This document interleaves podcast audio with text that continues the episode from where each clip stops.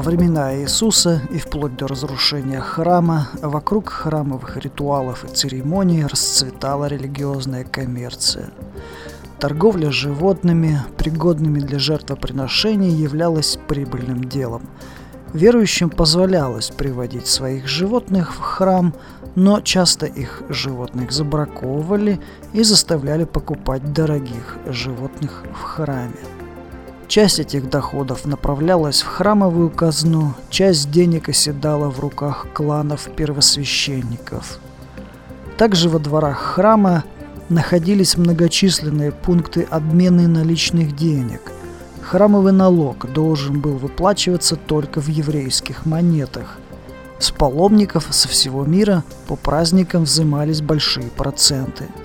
Огромные суммы денег скапливались в сокровищницах храма – когда большинство людей влачило нищенское существование. Многие люди были возмущены всей этой храмовой коммерцией.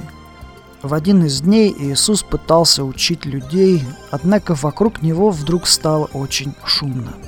За столом менялы разгорелся спор, мимо прогоняли стадо животных, люди кричали и торговались, как на базаре.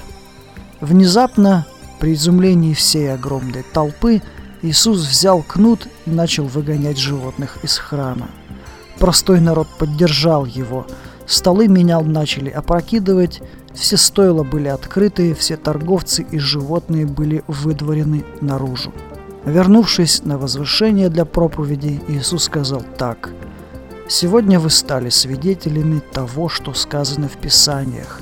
Дом мой будет домом молитвы для всех народов, но вы сделали его вертепом разбойников тот день, пока Иисус проповедовал, народ следил за тем, чтобы никто из изгнанных торговцев не возвратился обратно. Люди понимали, что поклонение Богу не должно быть источником дохода. Ну а Иисус в тот день использовал народное единство и силу, чтобы защитить верующих от коррумпированных властей. thank you